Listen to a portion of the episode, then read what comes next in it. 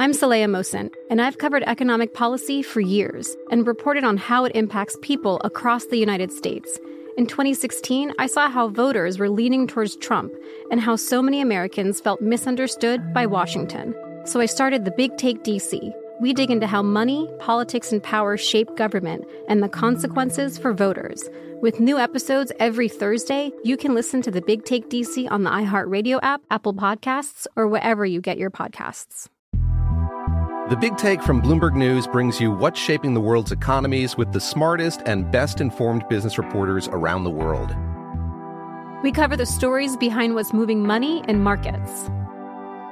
And help you understand what's happening, what it means, and why it matters every afternoon. I'm Sarah Holder. I'm Saleha Mohsin. And I'm David Gura. Listen to The Big Take on the iHeartRadio app, Apple Podcasts, or wherever you get your podcasts. If you love sports and true crime, then there's a new podcast from executive producer Dan Patrick and hosted by me, Jay Harris, that you won't want to miss. Playing Dirty Sports Scandals. Each week, I'm squeezing the juiciest details from some of the biggest sports scandals ever.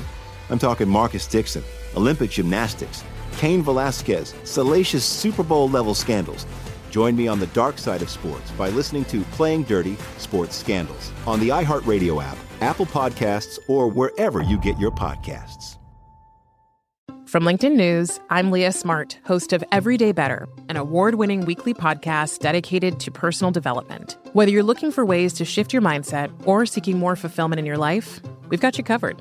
Join me as we dive into captivating stories and research backed ideas that have empowered me and others to lead lives with more clarity and intention. Everyday Better, making growth an everyday practice. Listen to Everyday Better on the iHeartRadio app, Apple Podcasts, or wherever you get your podcasts. Looking for a special gift for that fag in your life? Whoa, whoa, whoa, whoa, whoa! Get that friend of Armstrong and Getty some A&G merch.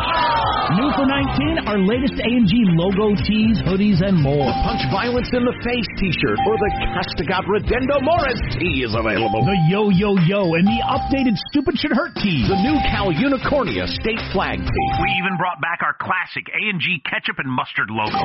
Buy them now at the Armstrong and Getty Superstore. Find it at armstrongandgetty.com.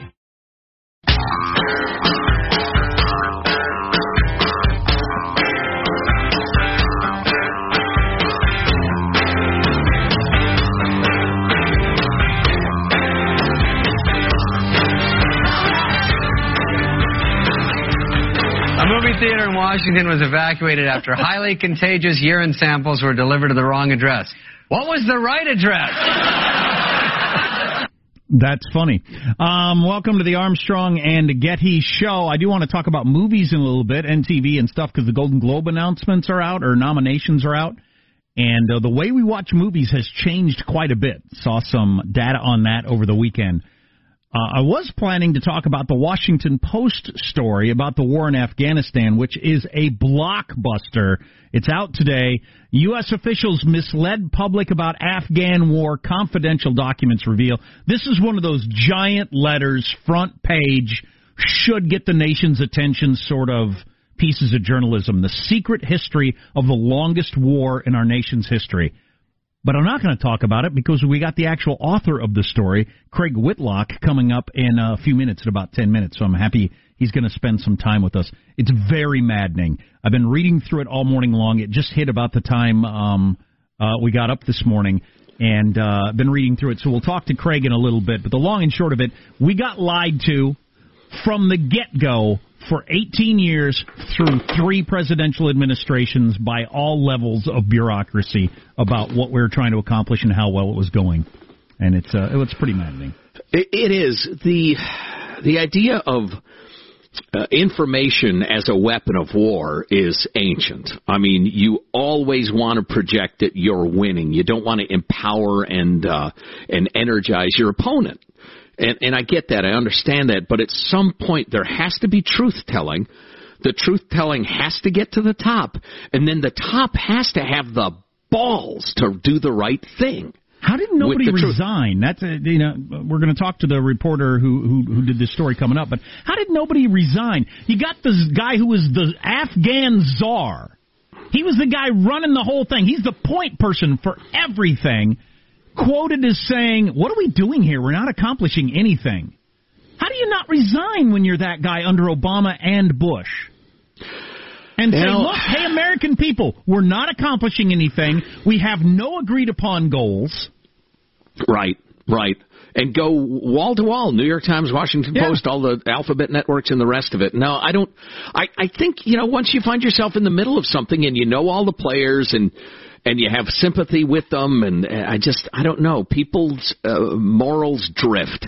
They just do. But uh, I agree, it's outrageous, but uh, I don't know. It, it's it's just over and over through history. Uh, You know, I don't remember enough from college, uh, given what I paid, which was actually very reasonable by today's standards. But one of the things that really struck me is somebody pointing out that democracies are terrible at ending wars.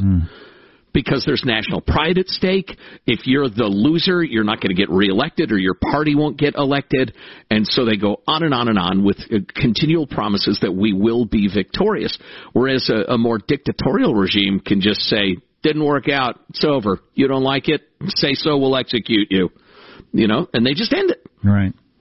Uh, anyway, we'll talk to Craig Whitlock, the author of that blockbuster article coming up. That should be getting the bulk of attention on the cable news channels and everywhere else today, but impeachment is going to. And then as soon as that IG report comes out on the uh, genesis of the Mueller investigation and all that sort of stuff, um, then that's going to take over. Um, Golden Globe nominations out. The headline is Netflix leads the way. Uh, yes, Netflix has 17 nominations, uh, two ahead of the second place network, which is HBO's 15. And then with movies, a particular um, uh, a particularly noteworthy year for Netflix. Three of the top five uh, best motion picture drama nominees are Netflix movies Marriage Story, The Irishman, and The Two Popes. The Irishman. It's a beautifully made movie, but at least 20 minutes too long, among other flaws. Uh, It's almost four hours long. But that's, time for that. that's astounding, though. Three out of the five are Netflix productions. Yeah. At this point, though, Sean, wouldn't it be wouldn't it be at least as legitimate to look at Netflix as a studio as opposed to a content provider? Well, I don't know what would I say as a streaming service. I mean, they're they're 20th Century Fox. A- absolute, yeah, yeah, absolutely. I, I think they are. They would admit that they are very much in the business of making more content, in large part because as companies realized that they Netflix created a billion dollar empire off of their table scraps, people stopped giving them the rights to stream their stuff, so they had to start making their own. Well, and the Right. interesting thing that they put the the Irishman, for instance, in theaters only so they could qualify as a movie. Um, what is a movie? A long TV show that there's one episode of that I watch on Netflix. Does that count as a movie? No, it's not a movie unless it's in a theater. Is obviously stupid. Well, right, and theaters exist because people don't have screens at home that they can watch, uh, you know, with big pictures and good sound. I mean, theaters are an anachronism in themselves. So, yeah, the the idea that that's a must for something to get an award that it be in a theater, that's just silly Well, at this you, point. and but- you take it even further as I came across some of this Netflix data over the weekend that I thought was really interesting around The Irishman. So Netflix has the ability, um, uh, obviously, to know exactly who is watching what show for how long. They know the demographics of the people who watched The Irishman over Thanksgiving weekend, like I did, and at what point you tuned it out and then came back and watched a little more, or did you ever finish the whole thing? D- Down to the second, they know Yeah. when you lose interest in a movie or TV show. And that, I'm sure, is going to play a role in movies in the future, I would think. For instance, with The Irishman, the large percentage of people that didn't watch the whole thing in one sitting, l- like me. I mean, because I, I mentioned on the air that, you know, I watched it in chunks over several days, and Sean joked, yeah, just like Scorsese designed it. Um, you know, the, the, the, the director, in the past at least, would assume you're going to sit down and watch this uh, all at one time, but that's not what people are doing, and I wonder if they start uh, adjusting movies for that. You know, we we should probably say for folks not familiar with it that The Irishman is a three and a half hour biography of the great Mickey Rooney, the song and dance man of the 30s, 40s, and 50s. Right. His loves and losses, and it's just absolutely beautifully done. The plucky little fella, great American. uh, so, uh, Judy, I'm binging two shows right now. One with my wife. One as I recover from the surgery uh, without her. Uh, folks have been browbeating me on both these. Yes, ladies and gentlemen, you're finally catching am, up on According to Jim. I am. I am finally watching The Man in the High Tower on the Amazon Prime Video, which is like Netflix. Um, it's uh, the Nazis won World War II. I know Oh, one really? of those alternate history things. What if the Oh, right. wow. Right, and it's um and it's it's it's beautifully done. It's the the the uh, the, the resistance essentially, uh, their efforts. Um, the, actually, the West Coast is uh, run by Japan in this uh, drama. Uh, one of the more enjoyable things about it is they use all of that. It, it takes place in the very early 60s. Uh, the war was lost, you know, like 15, 18 years ago, and, and, you know, the U.S. is being administered by the Nazis and the Japanese. But anyway, they use all of the, uh, the ethnic slurs of that time. Which is it's it's fun to hear them because one dare not use them. Wow, it's for instance, fun. it's fun in- to hear them. In my God, I have a good time when I hear ethnic slurs. I have a good time. No, it's- Man in the it's- high tower. I like the slurs, says Joe Getty.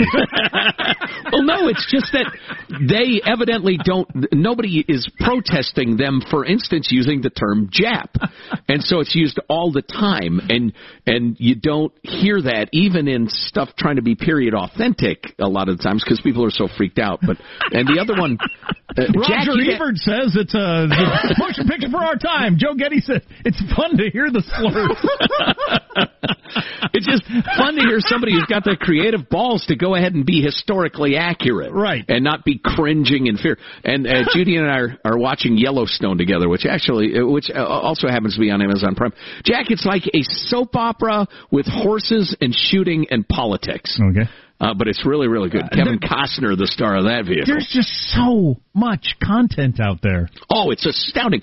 And it's of cinematic quality. I mean, every single episode, in terms of the production and the writing and the acting and everything, is. Whoops, I got my alarm going off. I get to take more pain drugs. Um, uh, all of the uh, all of the That's the monkey the on your production back elements. ringing the bell. Actually, you know what? I'm totally off of the uh, uh, the opioids. Oh, it's fantastic. I kicked them over the weekend. Yeah, yeah, they're absolutely killing me.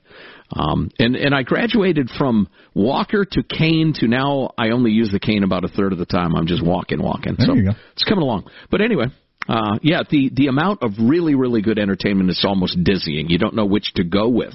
We need plenty of time for Craig Whitlock of the Washington Post with a blockbuster story out today on how we've been lied to uh, the entire time during the war in Afghanistan by multiple administrations. Yep, yep, yep. And very, very quickly, speaking of our, our efforts in Afghanistan, uh, well over $700,000 from you good folks for Warrior Foundation Freedom Station by the end of the day Friday.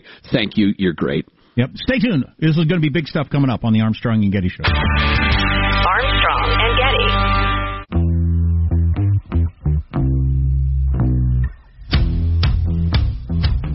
The Armstrong and Getty Show.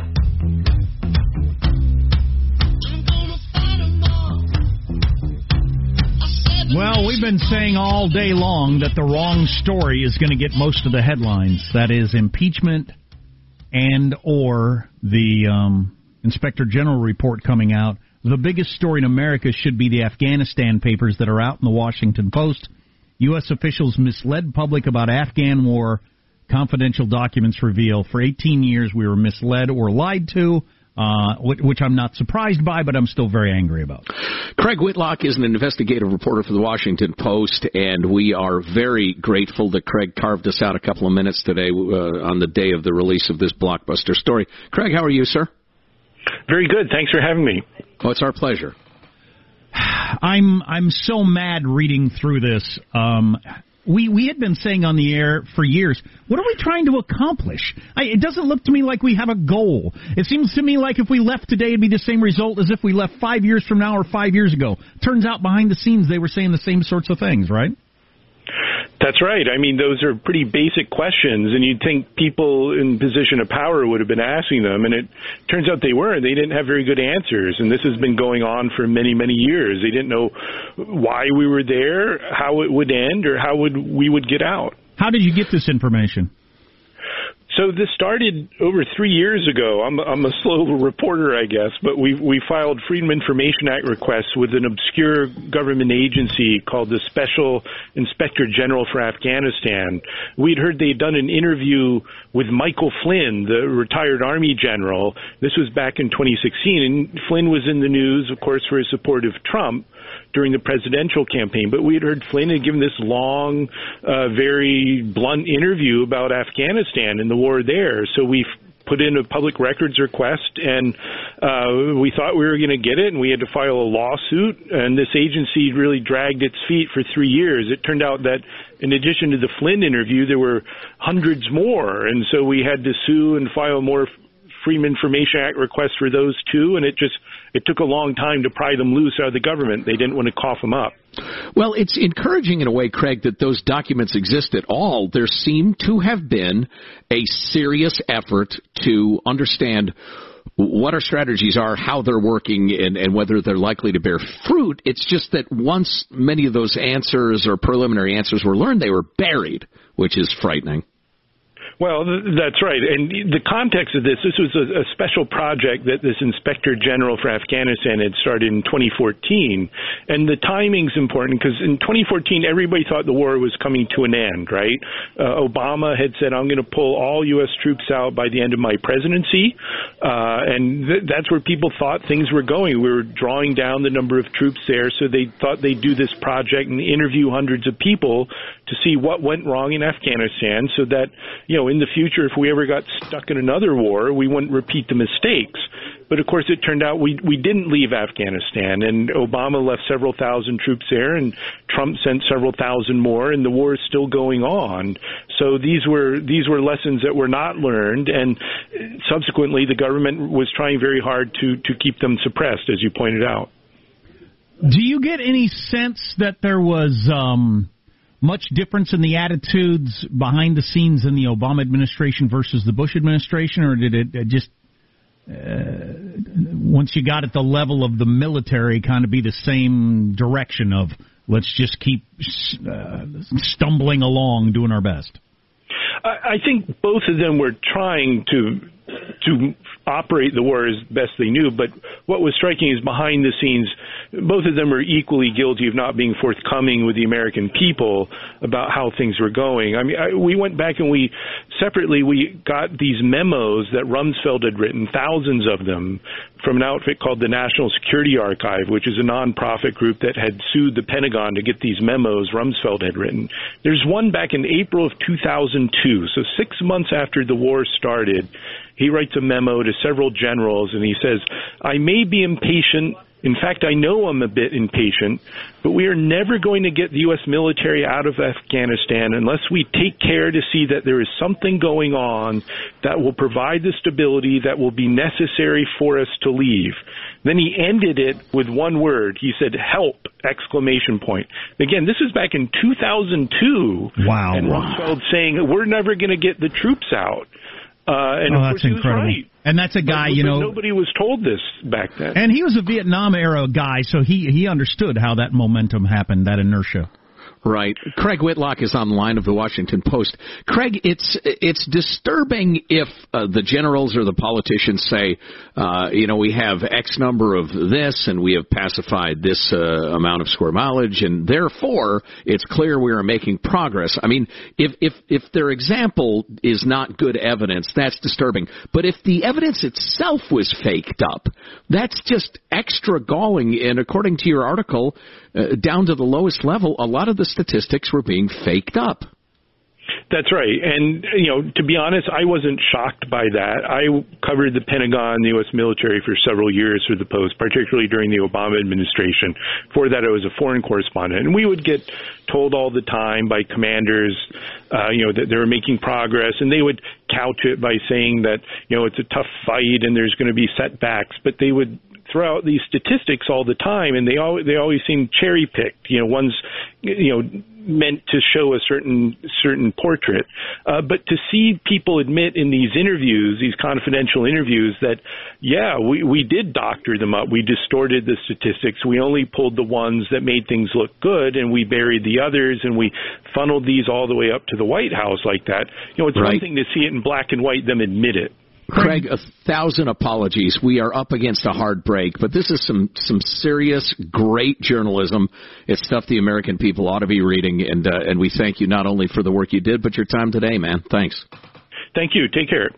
Yeah, I I got another quote or two I want to hit you from uh, Craig's story. That should be getting all the attention today. What's coming up in your news, Marshall? Well, dropping the B word at today's impeachment hearings. Legal scholar. Somebody called somebody a bitch? Legal scholar Alan Dershowitz warning to Democrats, and science says the new diet A and G have been on really, really works. Oh, cool.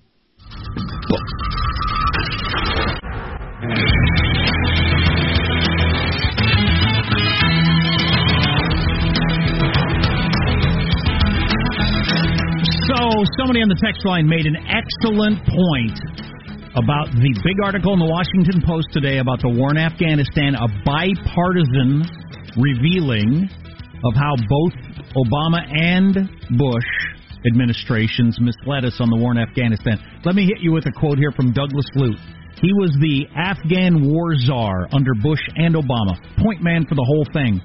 We were devoid of a fundamental understanding of Afghanistan. We didn't we didn't know what we were doing. If the American people knew the magnitude of this dysfunction, 2400 lives lost. That's what he was saying behind the scenes. We got this text. It'll be interesting to see how Joe Biden reacts to the Afghan story and Obama's role perpetuating the lie. I guarantee you, there's video out there of Joe Biden as a good vice president on the campaign trail or someplace in a Yeah. speech talking up some fake numbers that they're going to be able to point to the actual documents in this Washington Post story and say, that wasn't true, dude. Did you know it wasn't true? Did Obama know it wasn't true? Yeah, That's I- I- guaranteed something he's going to have to answer for. Yeah, yeah, And, should, by the way. And this definitely shines a little different light on Trump's continual vows vows to get us out of never-ending foreign wars and makes it all the more admirable. I will point out we are still there. Oh, yep, yep. Still yep. trying to figure out what to do, and we're three years into his administration. The guy who was Or in almost. charge of the whole thing said, "What are we doing here?" Right. That's and freaking the whole- amazing. and what's frustrating is that we've been having this discussion for years and years and years and never gotten any satisfactory answers because there aren't any satisfactory answers.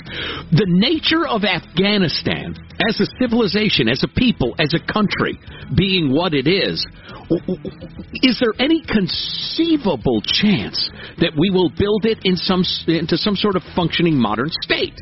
And the answer is no. And those in power have known it all along and have been asking the same question and answering it all along. We're not making any progress. No, that ceased to be the goal a long, long, long, long time ago. Well, what the hell is the goal? N- nobody knew, including the person in charge, which is uh, really frustrating. Um, if you weren't listening earlier, Marshall Phillips announced his retirement. He is leaving at the end of the year. He's leaving the business at the end of the year. We'll talk more about that later. But right now at the news, Marshall Phillips. Uh, hearing to lay out the evidence in the impeachment inquiry against President Trump is going on in the House Judiciary Committee.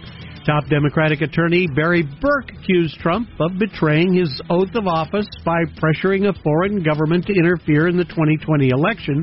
And the top Republican lawyer, Stephen Castor, says Democrats are orchestrating an effort to upend the nation's political system. To impeach a president who 63 million people voted for over eight lines in a call transcript is baloney. During the latest baloney, baloney. I call it baloney. Sounded like he's Jack Black or something. Here, a replay. To impeach a president who 63 million people voted for over eight lines in a call transcript is baloney. Beautiful. Who's that? Is that the Republican lawyer guy? Yeah, that's Stephen Castor. Right. Yeah. Okay.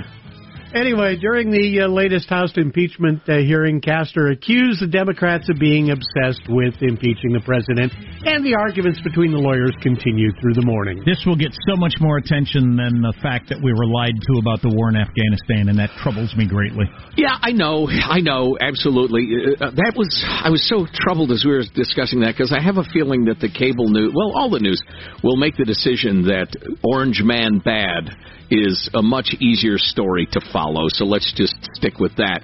Uh, you know, I will. I've got one bone to pick, Marshall, and it's with the entirety of the media and not just you. Um, that uh, Donald Trump uh, asked the Ukrainians to interfere with the next election. That is leaping way ahead. It's ascribing a motive.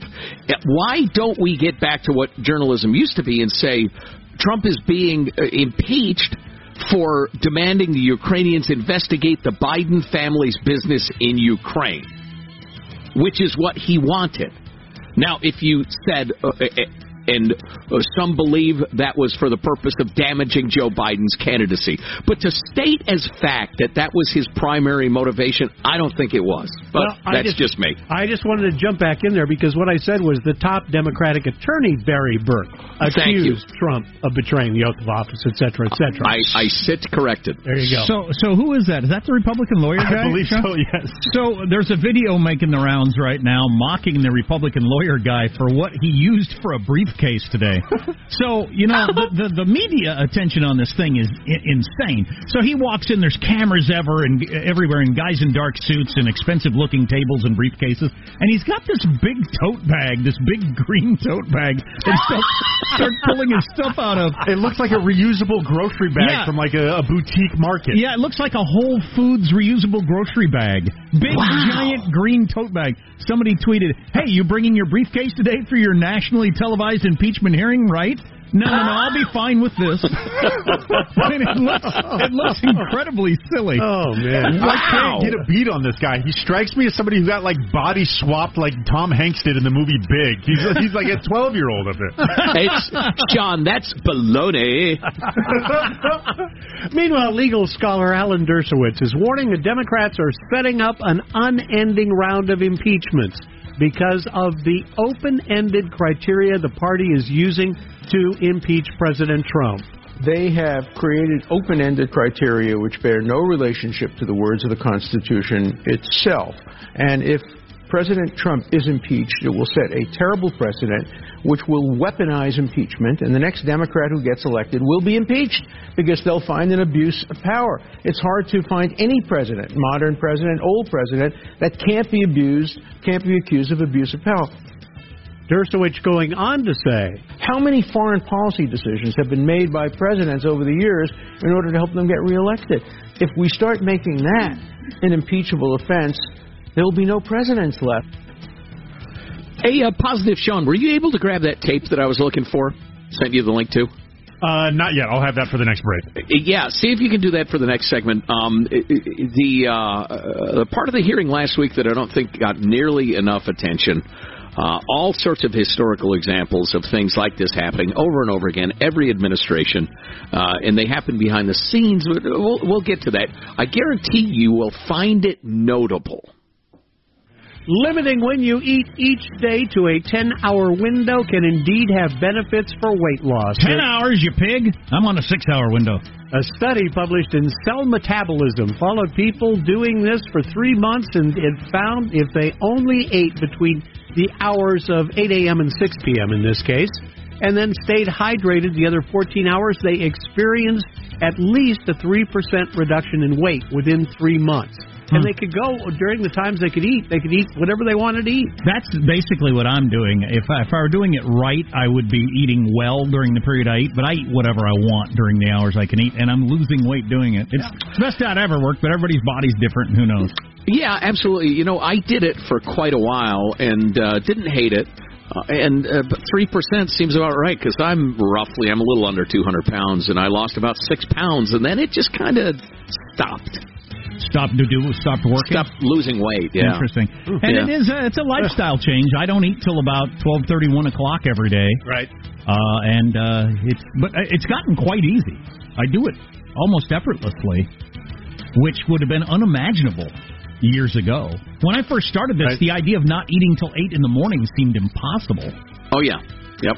So, so it can be done, but again, There you go. That's a wrap. That's your news. I'm Marshall Phillips, the Armstrong and Getty Show, the conscience of the nation. lots of texts, Marshall, from listeners saying you're not allowed to retire. So you might want to rethink that thing.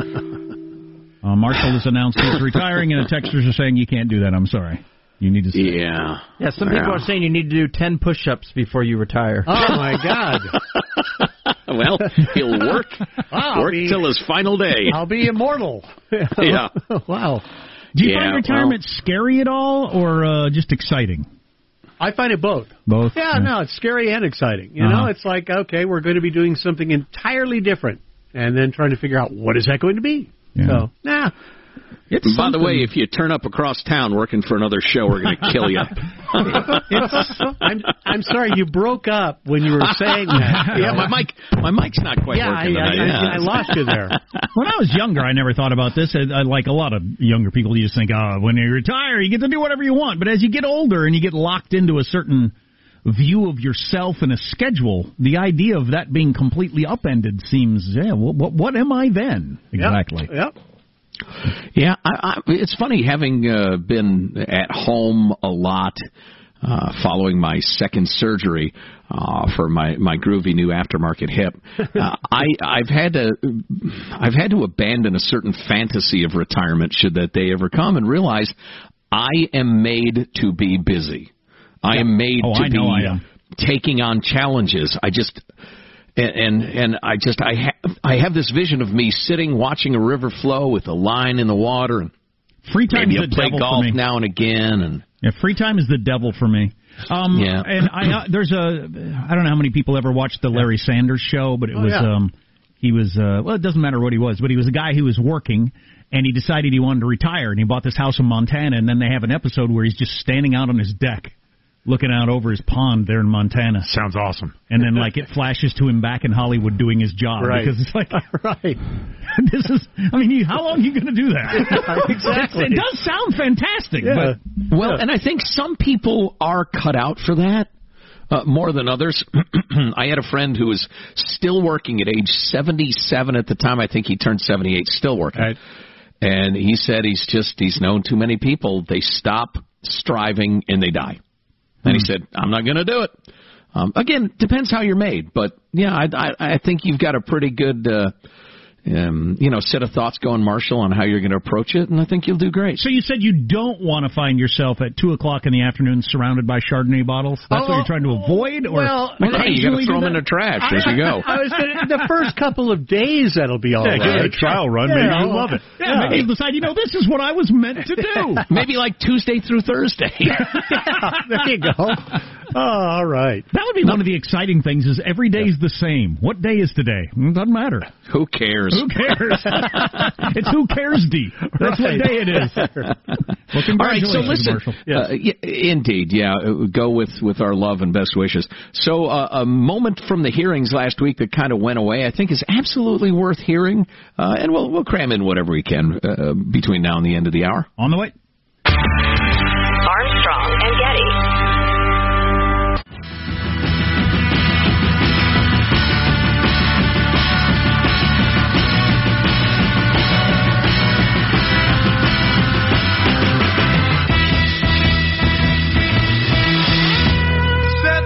The Armstrong and Getty Show.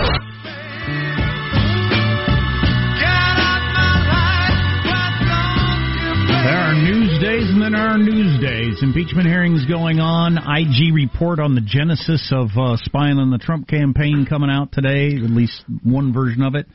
And uh, and the Washington Post with a giant article called the Afghanistan Papers about the war in Afghanistan and how we've been uh, misled the entire time. Right. Well, speaking of uh, being a uninformed citizen and consumer of politics and the rest of it, on the impeachment thing, listen, I'm not saying there's zero basis for accusing the president of an abuse of power because if you if you look so at it the right way, Hillary to be president. yeah, exactly. If you look at it the right way, the whole thing, the call with Afghanistan, it's problematic, okay? I admit that. I'm a reasonable man. But I found this just so interesting uh, during the hearings last week, and it passed by. Of course, nobody uh, replayed it on the news because it was some it was somewhat inconvenient to the liberal narrative.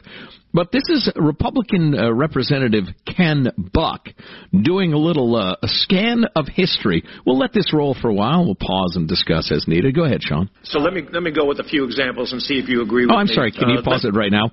He's he's uh, uh, talking to Jonathan Turley. They have just discussed what seems to be the Democrats' threshold for impeachment. Uh, go on. So let me let me go with a few examples and see if you agree with me. Uh, Lyndon Johnson directed the Central Intelligence Agency to place a spy in Barry Goldwater's campaign. That spy got advanced copies of speeches and other strategy, delivered that to the Johnson campaign. Would that be impeachable conduct according to the uh, other uh, panelists? Oh, well, I- it's sweet free broadly, so I assume so. How about when uh, uh, President Johnson uh, put a wiretap on uh, uh, Goldwater's campaign plane? Would that be for political benefit? Well, I can't exclude anything under that definition. Okay. Well, I'm going to go with a few other presidents. We'll, we'll see where we go. Uh, Congressman Deutch just uh, informed us that uh, FDR put country first. Now, uh, Franklin Delano Roosevelt, when he was president, directed the IRS to conduct audits of his political enemies, namely uh, Huey Long, William Randolph Hearst, Hamilton Fish, Father Coughlin. Would that be an abuse of power for political benefit, according to the other panelists? Would that be impeachable conduct? I think it all would be subsumed into it. How about when President Kennedy directed his brother, Robert Kennedy, to deport one of his mistresses as an East German spy? Would that qualify as uh, impeachable conduct? Once again, I can't exclude it. And how about when he uh, directed the FBI to use wiretaps on congressional staffers who opposed his, him politically? Would that be impeachable conduct? It would seem to be falling within it. And let's go to Barack Obama. When Barack Obama directed uh, uh, or, made a finding that the Senate was um, in recess and appointed people to the National Labor Relations Board and lost nine to zero, Ruth Bader Ginsburg voted against the president on this issue. Would that be an abuse of power? I'm afraid you have to direct it to others, but I, I don't see any exclusions under their definition. Okay, and how about when the president directed his national security advisor and the secretary of state to lie to the American people about whether the ambassador to Libya was murdered as a result of a video or was murdered as a result of a terrorist act? Would that be an abuse of power for political benefit 17 days before the next election? Well, not according to my definition. The others will have to respond to their own. So anyway, Well, the point you've is heard their definition. Uh, can we can we can pause that. The point is that if the question is abuse of power, that's such a broad category that you can accuse every president, certainly every Democratic president, perhaps with the exception of the pure-hearted Jimmy Carter, um, of abusing their power in a pretty material way over the last century, and it's just too broad. Yeah, the problem is uh, is I hate all of those. I mean, all, oh, yeah. all, all of those examples are, are things presidents shouldn't be doing. Yeah, some of them uh, to me are way, way, way, way worse than what Trump's being accused of, and I get that it's whataboutism in a way. Sure, but that's Um, that's uh, so that's uh, Dershowitz's argument is we'd be impeaching everybody if we if we use that standard. Which, Are are we sure that more impeachments is automatically a bad thing? no, uh, Tim the No. lawyer would say no. Yeah. No, and actually, you know, it's funny because Buck, I, I- see what point he was driving at that all of your Democratic presidents have been dirty in a way that they should have been impeached, and you know that is uh, that's probably worth pointing out. On the other hand, all of those examples were absolutely despicable. Um, the Obama Benghazi thing is not quite like some of the other ones to me. Um, that's just hard knuckled, dishonest politics. Um, but if it's just look at that, he abused his power. Turley's point and Buck's point was that that's just too broad. It's got to be more specifically illegal or wildly um, unacceptable. God, I was listening to a libertor- libertarian lawyer over the weekend, uh, who I have become a fan of. He said every president we have is the worst president we've ever had for abusing power because each president takes it a step further. They do things, get away with it, establish a precedent of you can do that, and then the next person in office takes it a little further. And that's Mhm. the way we've been going now for generations, and that's almost certainly true. Well, you know, the only argument that I, ha- I have with that is I think we've had a lot of reforms from the uh, J. Edgar Hoover Kennedy's days. I mean, in terms of, of really reaching out and ruining people because In- they're your oh, yeah, political in that, adversaries. In that particular vein, no doubt, but in other areas, executive orders that, that end up getting overturned or not because they don't get challenged or, Right. uh, you know, along those lines. Lack of transparency, just the Sure. overall exercise of power by the executive branch. Yeah, it grows and grows and grows. Yeah, Yeah. true that. Well, you know what? It's it's funny. I find this stuff so interesting, but it's ultimately sound and fury signifying nothing because you know it's just it's not going to go anywhere. And uh, man, I'm looking at the Democratic field right now, and I would be shocked if Trump didn't get reelected. But as you- I said here right now. Right, but you combine the impeachment stuff with the WAPO story out today about being lied to about the war in Afghanistan. Man, you got to be crazy skeptical, if not cynical, about anything your government tells you. I would encourage that, my friends. Cultivate your cynicism. The Big Take from Bloomberg News brings you what's shaping the world's economies with the smartest and best informed business reporters around the world. We cover the stories behind what's moving money and markets. And help you understand what's happening, what it means, and why it matters. Every afternoon. I'm Sarah Holder. I'm Saleha Mohsin. And I'm David Gura. Listen to The Big Take on the iHeartRadio app, Apple Podcasts, or wherever you get your podcasts. I'm Saleha Mohsin, and I've covered economic policy for years and reported on how it impacts people across the United States. In 2016, I saw how voters were leaning towards Trump and how so many Americans felt misunderstood by Washington. So I started the Big Take DC. We dig into how money, politics, and power shape government and the consequences for voters. With new episodes every Thursday, you can listen to the Big Take DC on the iHeartRadio app, Apple Podcasts, or wherever you get your podcasts. If you love sports and true crime, then there's a new podcast from executive producer Dan Patrick and hosted by me, Jay Harris, that you won't want to miss. Playing Dirty Sports Scandals. Each week, I'm squeezing the juiciest details from some of the biggest sports scandals ever. I'm talking Marcus Dixon, Olympic gymnastics, Cain Velasquez, salacious Super Bowl level scandals. Join me on the dark side of sports by listening to Playing Dirty Sports Scandals on the iHeartRadio app, Apple Podcasts, or wherever you get your podcasts. From LinkedIn News, I'm Leah Smart, host of Everyday Better, an award winning weekly podcast dedicated to personal development. Whether you're looking for ways to shift your mindset or seeking more fulfillment in your life, we've got you covered. Join me as we dive into captivating stories and research backed ideas that have empowered me and others to lead lives with more clarity and intention. Everyday Better, making growth an everyday practice. Listen to Everyday Better on the iHeartRadio app, Apple Podcasts, or wherever you get your podcasts.